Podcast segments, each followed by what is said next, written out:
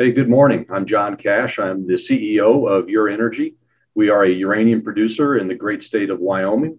We have two flagship properties, uh, Lost Creek, which has been in production for eight years, and we also have a fully permitted project called uh, Shirley Basin, which is fully permitted, and we are excited to get that uh, up and running when the market conditions allow. So uh, it's an exciting time to be in the market. The wind is at our back, and uh, looking forward to to moving the projects forward.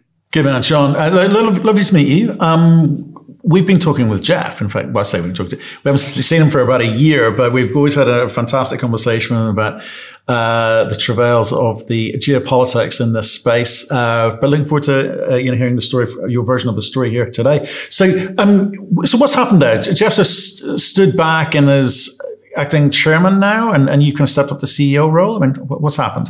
Yeah, no, that's exactly right. So in uh, March uh, he decided it's time to, for him to step down and retire. So he's moving toward that direction. He's not retired yet, uh, but I took over as the CEO at that point, and uh, he's going to continue on as the chairman of the board and president uh, through our AGM, which is scheduled for June 2nd. So uh, he's still heavily involved. I talk to them uh, several times every day, and he's been a great mentor and some big shoes for me to fill, that's for sure. And uh, but you know, like I said, it's the wind's at my back right now. Uh, it's a great time to be jumping into this position and looking forward to, to trying to fill it as best as I possibly can. Okay, and you, you were uh, VP Regulatory Affairs before that. So have you ever been a CEO before? And so what were you doing in the company um, before you asked to kind of step up to the plate, as it were? Sure. Yeah. No, I've never been a CEO. Uh, first time in that role but I've been involved in the uranium space for a long time. In fact, I started back in 1994 uh, with this uh, in, in, uranium uh, back when I was in college. In fact, I worked for a couple of the uh, majors at that point doing exploration for gold and uranium. And uh, from that point, moved on and worked at Smith Ranch for a number of years doing regulatory affairs, but also exploration geology. ultimately, got the call from Ur-Energy back in 2007 and uh, was too good of an offer to pass up. So I made the jump to, to Ur-Energy. I've uh, been with them ever since, uh, a number of roles with them, including regulatory affairs. In fact, I was the one that permitted both Lost Creek and Shirley Basin. So I'm intimately familiar with our projects. And um, so did that, uh, done a lot of things with the company, did a little bit of lobbying, uh, permitting, uh, help out with a little bit of production. And so I have worn a number of hats in the company and across the industry. So I'm pretty familiar with the company and the projects, but yeah, it's a good time to fill the CEO role and uh, looking forward to it. Okay, and, and so tell me any any well, a couple of things actually. One, any other changes to the board or management uh, uh, uh at this point, and two, are you going to be ploughing your own furrow? Uh, do you need to shake things up and, and form it in your own image, or is the path well defined and established? You know, really no other changes in senior management or the, or the board of directors other than Jeff will be retiring. So no changes there. Uh, we've got a very well seasoned board. Um, everyone's been with us for a number of years. In fact, we still have some of the founders with us uh, on the board. So no changes there. You know, as, as far as uh, going my own way and, and reforming the, the company, I really don't see really any big changes coming forward. I think we will probably spend a little more effort and time on research and development, and maybe we can talk about that a little bit later on. That's very near and dear to my heart. I think the industry has been a bit stagnant in that arena. And, uh, you know, the industry is not that old when you look at the in situ uh, aspects of it. Uh, in situ really was born about 1963. Uh, and since that time, not many changes have been made. Uh, so it's time. Uh, if, if we're going to be more competitive across the globe, We've got to do a better job there, not just with Ur-Energy, but with other in situ companies around the world. We've got to find better ways, more effective ways, more environmentally friendly ways uh, to manage our business. So, you know, going forward, I don't see a lot of changes other than perhaps with uh, R&D uh, trying to strengthen our position there. Well, let's, let's talk about that now. We, we can get on the projects, and most of your shareholders and, and followers will understand your, your, your two flagship projects. But R&D, you're saying we need to, we need to improve, we need to change, we need to work with other ISR producers around the world. To, to, to what end? What, what, are you trying to do? You know, ESG is becoming so important. It, it always has been, but now it's becoming even more important to the investment community. So I think we owe it to them. We owe it to our shareholders to be able to advance the technology. In situ is a fantastic technology. In fact, most people, when they come out and tour our mine site, uh, we take them out there and they say, wow, this is not even a mine. What are you talking about? This is not a mine. It's water treatment. Uh, but we literally have deer and antelope out there playing in the well field, uh, sage grouse out there. It's covered in grass. Uh, so when you drive by, it looks like uh, some beehives out there, and those are the well heads. So we've already done a fantastic job in that regard. But there are some criticisms that we need to address, and we need to get stronger. Uh, water treatment's one of them. Uh, in our industry, we do use some water. And we, in, in, the arid West, especially, we need to do a better job of reducing that. Uh, groundwater restoration, we need to find better ways to go about doing that. So we use less water, so we do a, a better job of restoring that groundwater when we're done. And even the simply the economies of production. Uh, you know, not much has been done to change that in, in, the last 40 years. I think that's probably because the market has been so hot, so cold, so hot, so cold. Uh, there's really not been a, a, a great uh, even price for an extended period of time where companies have been able to change their focus from either surviving or ramping up production, you know, change the focus from that to R&D to try to make improvements. And so we need as an industry and as a company to do a better job of that. And Ur-Energy's been a leader in that regard. You know, we've done a number of things from the regulatory perspective, but also from the technical perspective over the years uh, since we started operations that have allowed us to reduce cost and to, to have a better ESG footprint out there at the site. You know, some of the things we've done, uh, ion exchange design, we've dramatically improved that. Uh, class five water treatment and disposal we're already recycling a tremendous amount of water out at the site. Uh, and a number of other things that we've been the leader on, uh, well abandonment technologies. Uh, we've led the charge in that regard as well. So we're looking forward uh, to continuing R&D. In fact, last week we did have a press release that uh, called out only two of the projects we're working on. We're working on other projects, but two of the projects we're working on, uh, one of them is water treatment even though we've made great strides in water treatment, we believe we can do uh, even better. In fact, we're looking at an additional 90% reduction in water consumption uh, at the site. And uh, we've made great strides in that, and we're in advanced engineering at this point. And so we're really proud of that. So, so this is an interesting area to kind of dig into, right? Because there's a big conversation around ESG has been for the last sort of 12 months. And some people sit on the sense of, oh, it's just rebadging what went before. And others are going, you, mining more broadly needs to improve its image and the way that it works. Okay. And I, I guess you're sitting, you, we're talking a little bit about over here about, you know, can we, um, can we improve efficiencies. That's always good. But can we also, you know, be, be, be better at, at, at doing what we're doing for all the, all the right reasons, right?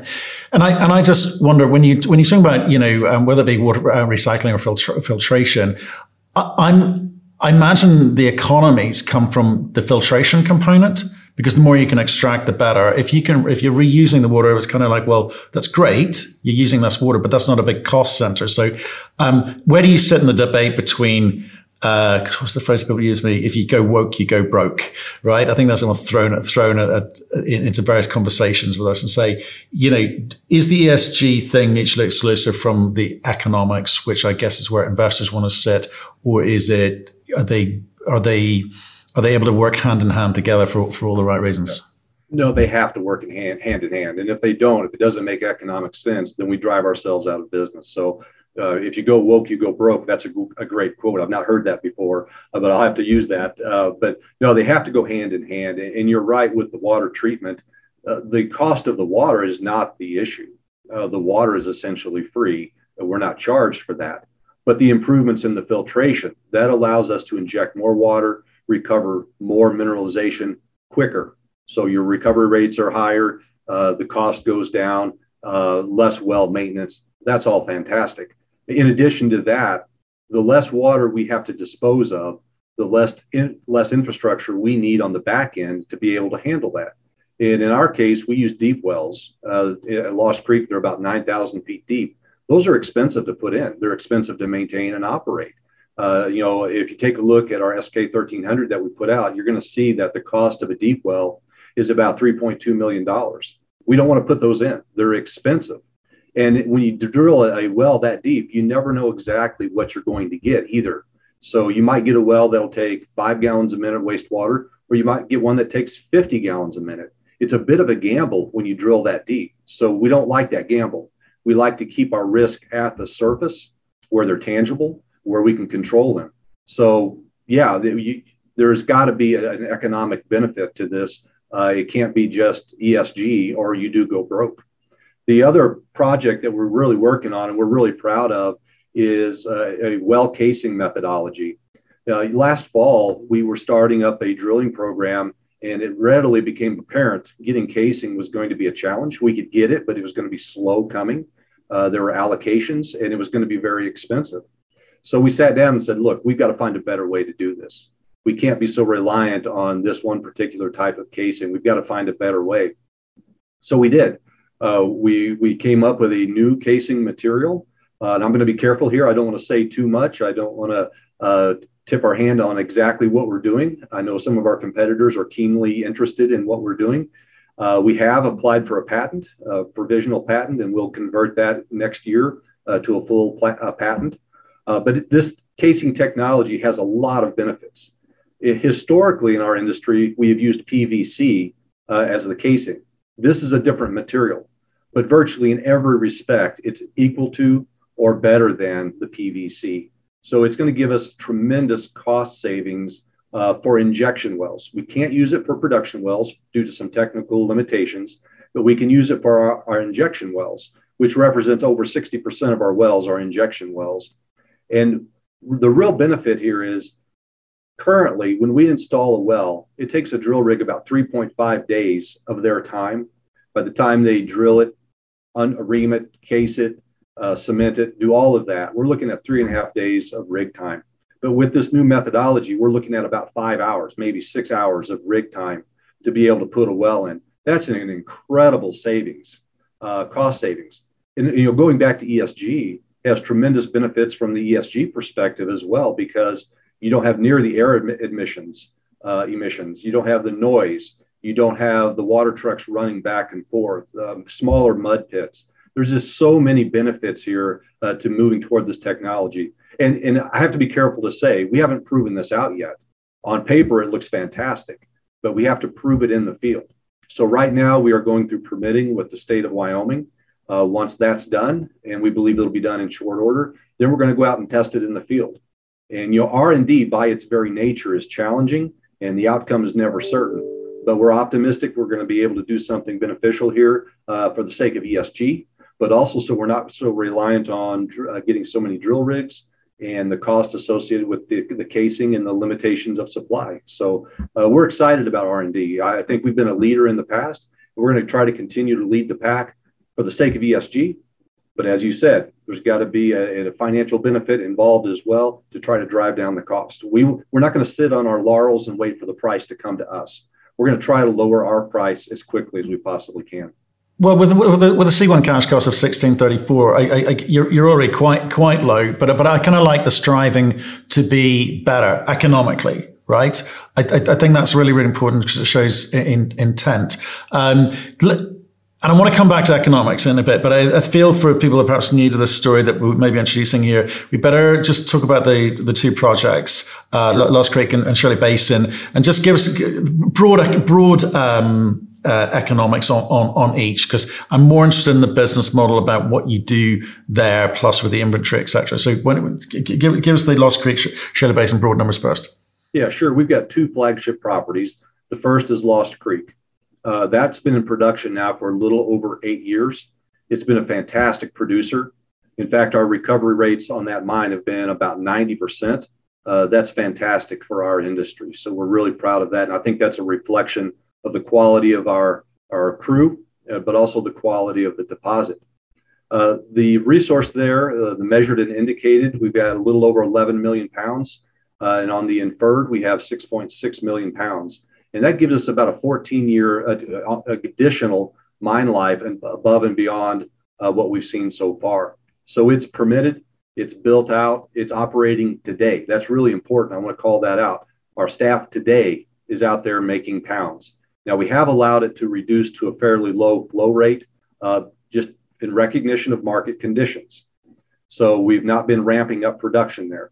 However, uh, as I alluded to earlier, in the fall of last year, we said, look, the price of uranium is improving. Uh, we need to be more ready to go into production. So we started a drilling and construction program at Lost Creek, and that's ongoing. Uh, we expect the drilling and well installation in Header House 2-4 uh, to be complete next month. And then we're going to be working on the header house, and that'll be done in the summertime. And we'll be ready to ramp that up and pull the trigger. Really importantly, there, before I, I switch gears over to Shirley Basin, we have recognized uh, the impact of inflation. We've recognized the impact of supply and uh, of uh, materials and the shortages the delays. So we've instituted a program where we are keeping tabs on cost and also the timing of getting those materials in. And so we have got everything we need for 2-4 uh, ordered and on either ordered or on the ground. Same for the next header house, 2-5.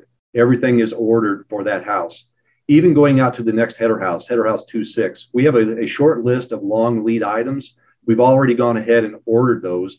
Those typically are the electrical things like MCCs, uh, transformers that are so far out, uh, but we've got them ordered. We don't want to be behind when it does come time to construct that. So that pro- program is up and running. Uh, in addition to what's permitted at Lost Creek, we are working on additional areas to go out and mine at Lost Creek East and KM. And so the permitting there is well advanced. We have two of the three major permits we need to be able to expand the footprint of that mine. But switching gears over to Shirley Basin, uh, we're, we're really happy with Shirley Basin. Its permitting is complete. We have all three of the required necessary major permits in place uh, to be able to begin construction. It's got 8.8 million pounds of measured and indicated resource, really nice grade, greater than 0.2. And so we believe it's going to be a very good producer. In fact, it is a historic in situ mine.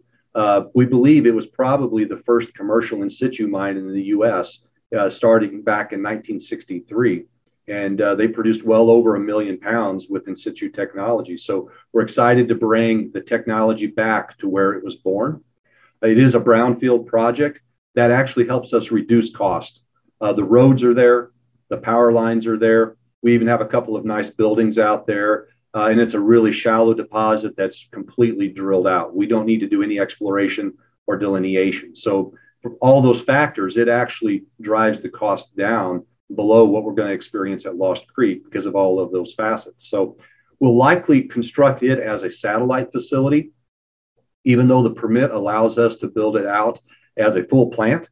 Uh, we'll probably just do a satellite facility because it's so close to Lost Creek that we'll be able to just load resin uh, with uranium and then truck it over to Lost Creek for production. And that way we don't have to build out the back end of the plant. So to get Lost Creek, switching gears back to Lost Creek, to get it up and running, we're looking at between six and nine months to get it up to a million pound a year run rate.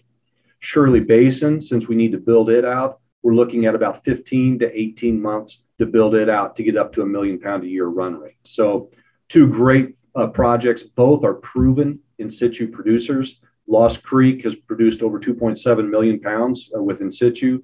Shirley Basin has produced tens of millions of pounds conventional and over a million pounds with in situ. So they're both proven producers, and we've got a great crew, tremendous experience. We've been able to keep those uh, retained. So when we do ramp up, it should be a relatively easy process. Right. Yeah. I, I, remember speaking with Jeff previously about, you know, I'm going to let some people go, but retaining the, the more experienced ones, uh, for, for this moment in time when, when things start to ramp up. But so Lost Creek has been sort of ticking along because it's harder to kind of start up ISR projects if they if they stop. So that that's kind of ticking along. Just to, just on, I get the six to nine month time frame, but uh, again, it was indicated previously about 14 million bucks to kind of get up to optimum production of a million pounds on that. Is that is that still the case, or given your comments about inflation, etc., is that number changed? Yeah, it's uh, it's a bit of give and take with inflation, but also you got to mix that with the expenditure we've already made. So we're looking now at about thirteen million dollars to be able to ramp up Lost Creek. Thirteen additional million dollars.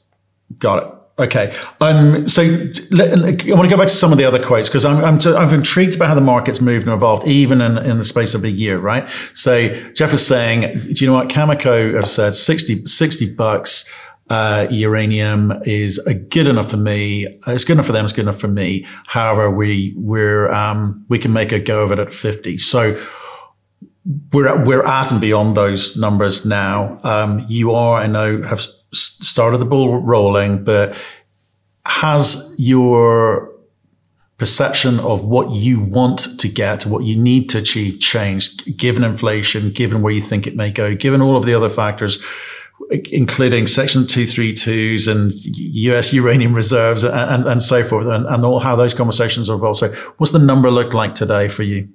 Yeah, so I mean, Jeff was right a year ago. That that's spot on. But inflation is real. We we see it since we are an operating mine.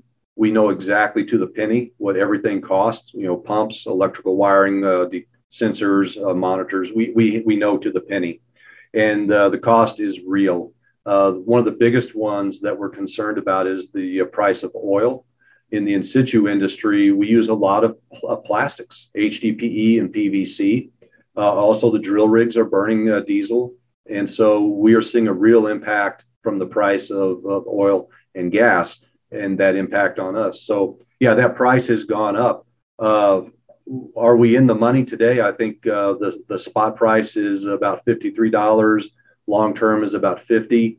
Uh, so no, we're not we're not quite there because of inflation. Uh, you know that's not a number we we're going to divulge precisely where it is where we're going to ramp up but we're close. We're getting there. Um, and I should comment too, the uh, spot price, you know, it's been as high as what 65 here in the last few weeks, and it's retreated from that.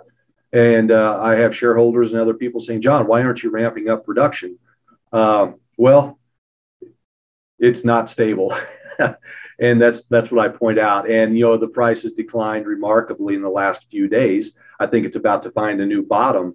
Uh, but selling into the ramping up and sinking capital into a mine with the goal of selling into the spot is a dangerous game.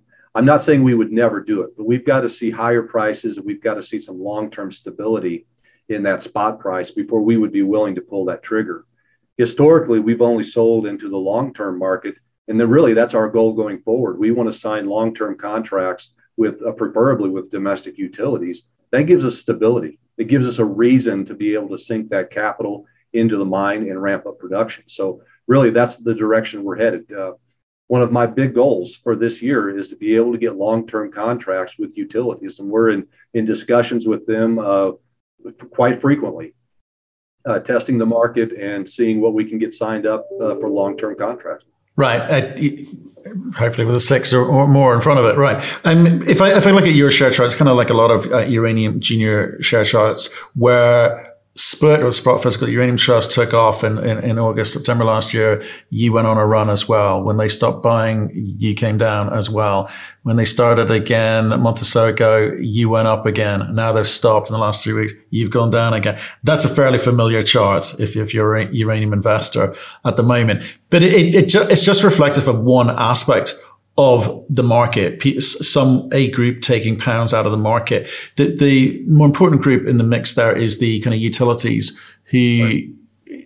who obviously need to make, need to make their play um, on this, and they're going to choose the timing as they have been doing for the last three, three, four years, um, and they're going to not not share that with the world, not going to share the strategy with the world. So are you, are you, are you in conversations? Have you been in conversations? If you haven't, what's your expectation of how this has played out? We've seen a few RFPs come in the market.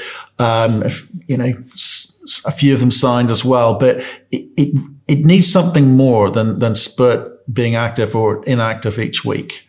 So what's it going to take? Yeah, you know, I, I think you're pointing out an issue here, especially from the investment community. I think there's a, a real misperception that uh, spot price is the market, and it's really not. It's only a very small percentage of the overall market. By far and away, the larger market is uh, the uh, long-term contracting. So, uh, hopefully, uh, investors who are new to this uh, industry will take that to heart. But it does add a lot of volatility.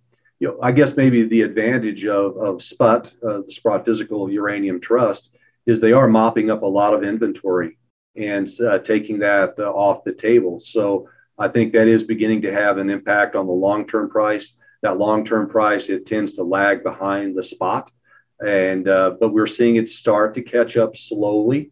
Uh, I think partly because of Sprott, but also because of the geopolitics. So uh, it'll be interesting to see how things go forward. I think Uh, Sprott will begin to raise funds again at some point here and be back in the market, and we're likely to see it continued volatility, which is unfortunately kind of natural for our industry, is a lot of volatility if I look, and, and, I don't necessarily want to go down that track too much. You'll have talked about it in every single interview, I, I, I suspect. But he, here's the thing, which is interesting, interesting to me, is you're a US producer. Obviously, um, you, you, your company was one of the two uh, initiators of the Section 232. And Jeff talked very sort of aggressive, antagonistic type of language about what could be coming uh, from, from the East. Uh, turns out, if he was here, he'd be going, I told you so, right? Yeah. That happened. I called it. And, and, and it has happened. And it will dramatically change the, the, the, the route which a lot of this, um, you know, 308 or UF6 or, or enriched uranium flows. Um, I suspect a lot of the Russian stuff's now going to flow a little bit east and, and you, as a US producer, will be a beneficiary of what the US is going to have to do now in terms of securing, whether it be US um, uh, uranium reserve or just for the utilities regular buying. So, how do you take advantage of this situation? Does it help you in any way? Does it give you access to capital, um, North American capital, where you perhaps w- wouldn't have been before? How do you insert yourself into that ecos- ecosystem? Right. Yeah, you know, geopolitically, it's interesting times. Um, so I think the way we insert ourselves into that is we have to be ready for production. We have to prove ourselves to the utility customers that we, we stand ready, we can ramp up quickly, and that we are reliable. And so we're making steps to, to do that, to, to prove ourselves. I think we already have proven ourselves uh, to a large degree, but we have to continue to build that uh, confidence with our potential customer base uh, so they say, hey, look, these guys are the go to.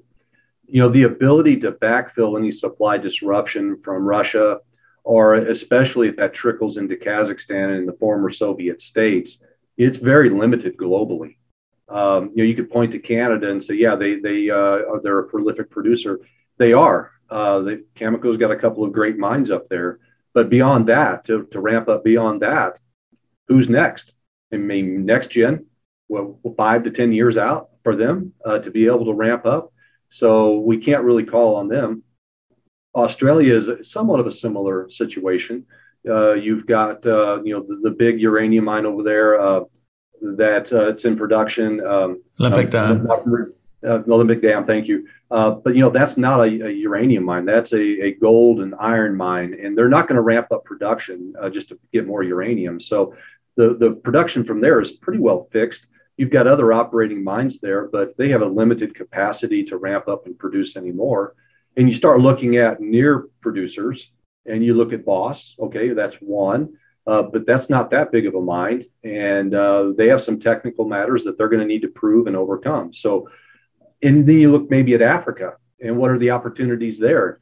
But then you have to realize a lot of those mines are owned or controlled by China. You know, a lot of that material could flow east, uh, not to the Western world. So, uh, you know, we're in a bit of a precarious position right now with regard to global supply, uh, with regard to uh, uranium mining, conversion, and enrichment, all three segments of the fuel chain. So we just have to prove ourselves as your, your domestic uranium miner. Look, we're in a secure jurisdiction, we're permitted, we're proven, and we have to just keep uh, singing that line uh, and letting our utility customers know we stand ready uh, to backfill that supply gap uh, as it uh, develops. Right, I, would agree with you on, on, all of that. I think uh, Australia's got its own, own, own set of challenges. Um, it really, really does. But what, what, what has happened, what we have seen with one of the Australian companies, um, Deep Yellow, John Borshoff, ex Paladin, uh, gone and made an acquisition.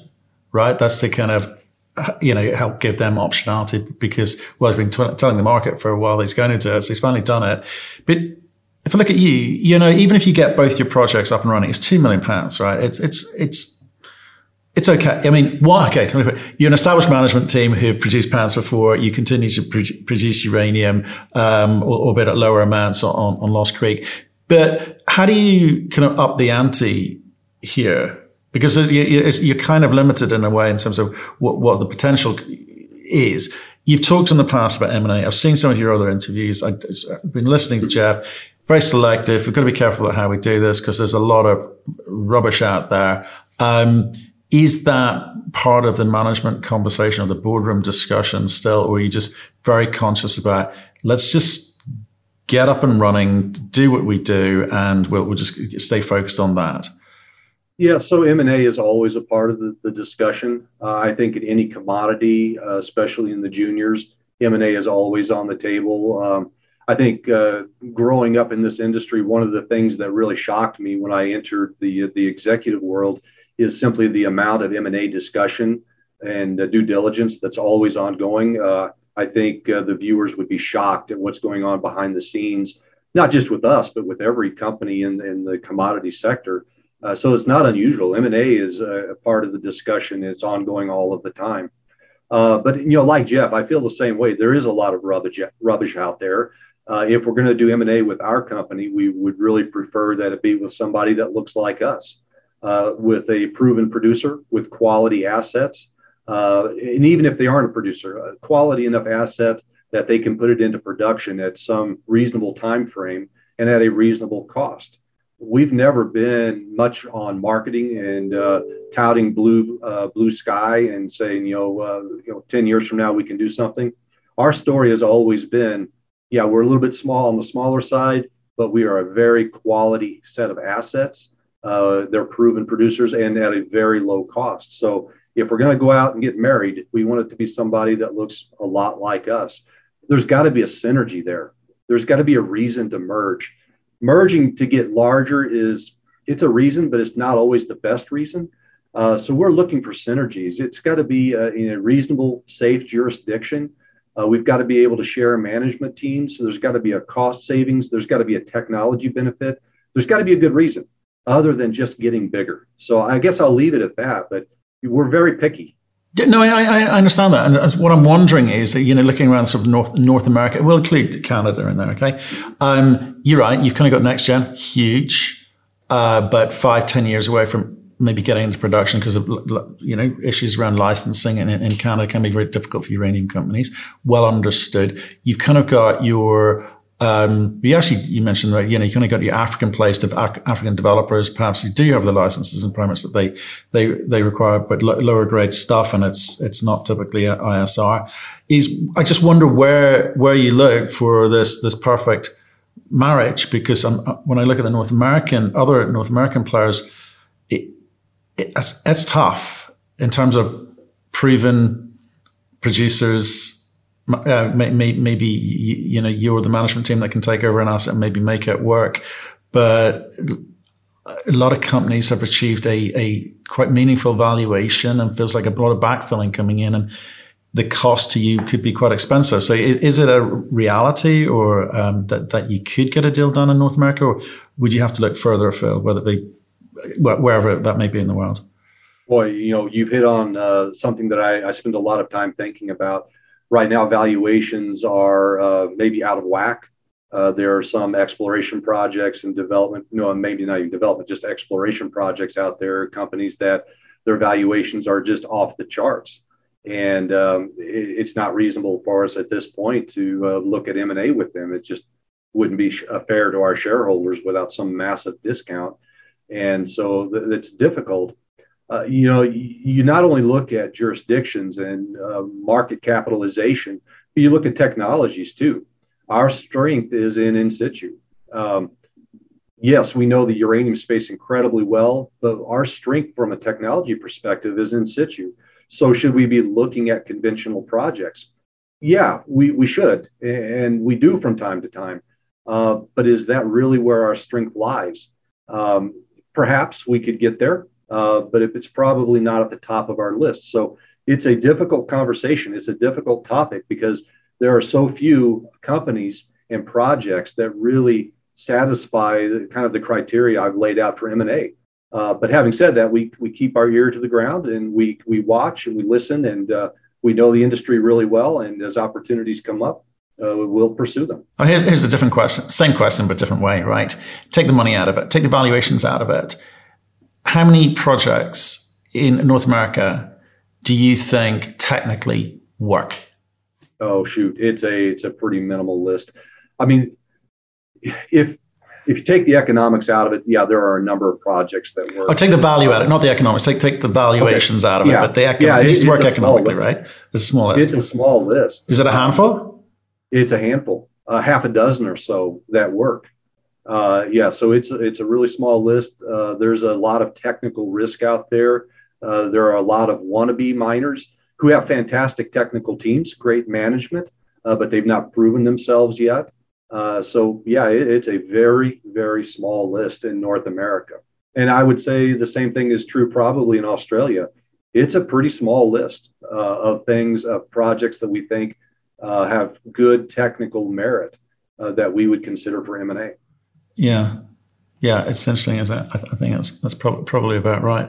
Um, however, the valuations are, are well, there's no such thing. It's just your view. You, have been around the block. Uh, uh, you know, you know, you know, you, you know what what things, the realities of of how things work, um, and you've been involved in lots of aspects of, of the company. So if if I'm looking at if you're looking at the market now, this uranium market now, there, there's a lot of um, fervor and excitement about the potential of uranium, as, as there should be. Um, do you, and it's but and it's taken a, and, and it's been thus for the last three years or so. People getting very very excited about it. What do you think people looking in must be thinking um, ab- about this, about the uranium market at the moment, and and what do you think they should be paying attention to? Because forget the BS and the promotion and they, you know, you know, buy buy today. Um, what should they be looking at? What's important and what's not? Well, uh, let me start with an economics test. Uh, when I look at companies for M&A, one of the very first questions that I ask is the projects that this company has, were they in production in the last cycle, 2007, when the price was so high? And if not, why not? If they couldn't be in production then, why should I think that they are worth looking at now? So I would encourage people out there that are new to this space, look at the history of the projects and were they able to produce or not. You mean like at, at all or at, at, certain numbers? I mean, I, I think I've heard companies who've said we produced, I don't know, 100,000 pounds. Is that meaningful. good enough? It's got to be meaningful because there are there's a whole list of companies out there that attempted to go into production and they produced you know hundreds of pounds or a few thousands of pounds. It's irrelevant. They need to show that they can produce hundreds of thousands of pounds uh, in a in a good market. And if they can't make that demonstration then i'm not saying you shouldn't invest. I'm just saying that you should do a, a deeper dive and understand why and can management explain that adequately before you invest today. But more broadly to answer your question a little more fully uh, I think right now investors are looking at the geopolitical situation that's out there, as they should. Uh, it is meaningful. It, it's a it's a price driver. Uh, the implications to our industry could be massive, uh, and it could uh, really drive the price for many years to come. But setting that aside, because that's kind of it could be more near term, and it's it's there's a lot of volatility there. I think what's maybe more important for the long term investor to look at is the green energy aspect of nuclear. Uh, we can't ignore that. There's going to be a lot of volatility up front, but for that long term investor, where is the price going to go? And I think if you take a look around the world where uh, countries are, are looking to get their energy from, even before the Russian invasion of Ukraine and the, and the gas shortage that comes from that, a lot of countries around the world were really beginning to move toward nuclear because people were beginning to understand if you're going to get to carbon neutral, nuclear has to be a part of the story. There's no other there's no other way to really get there. And so countries like South Korea, they're jumping back into nuclear in a big way. France, Macron was just reelected. He's uh, saying we're going to go uh, forward with nuclear. We're going to keep the existing plants open as much as we can. And we're going to build a bunch more. China, holy cow, China is the gorilla in the room. They've said they're going to build 150 reactors in the next 15 years. Uh, just two weeks ago, they said they're on track to accomplish that. Uh, those are crazy numbers. That's going to have a real impact on the uranium supply and demand for many decades to come. So, for the investor, yeah, look at the geopolitics. There's going to be a lot of volatility associated with that, most likely in the coming weeks, months, even a year or two. But in the longer term, be very aware of the impact of the decarbonization of, of the global economy and what that means for supply demand. I think the long term view on nuclear is very bright. And uh, I think it's a great reason to invest, especially in the long term. No, I'd agree with you. Like we've, we've been running a uranium show weekly for almost three years now, and I think that you know, it's interesting to see the narrative change over that time. And you've recently had that kind of whole EU taxonomy, including nuclear and gas as, as, as a green energy solution. And I think as you say, even before Russia Ukraine happened, there was a steady increase in energy prices, which has caused politicians to actually pay attention to you know ha- the, the, the energy mix. So it's, it's been fascinating, and if anyone wants to go and see that, we talk weekly at cruxinvestor.com. Uh, you're welcome to pop along there. Um, well, look, John. I'm sort of conscious of taking up your time. It was great to catch up on Ur-Energy and see where you guys are at and just sort of moving things along. I know, I know you, you, you talked about sort of just, um, you know, allocating capital and, and time to move things along and start, start building, etc., getting yourself ready, but it's not full, full throttle yet. Is that, is, is that right? That's correct. Yeah, right. We're waiting for a stronger market signal, and and What's, what is that signal? Con- contracting uh, with contracting. a with a six at the beginning contracting. No number given. No number given. Well, look, um, stay in touch and uh, let us know how you get on. Obviously, it's a fascinating marketplace. Uh, you know, geopolitics is, is tr- truly um, astounding, and of understanding how that all fits together. It, gives some sense of timing, gives you a degree of comfort and confidence when investing in in here. Um, so, like, John, appreciate time. We'll see you soon. Great to spend time with you. Have a good day.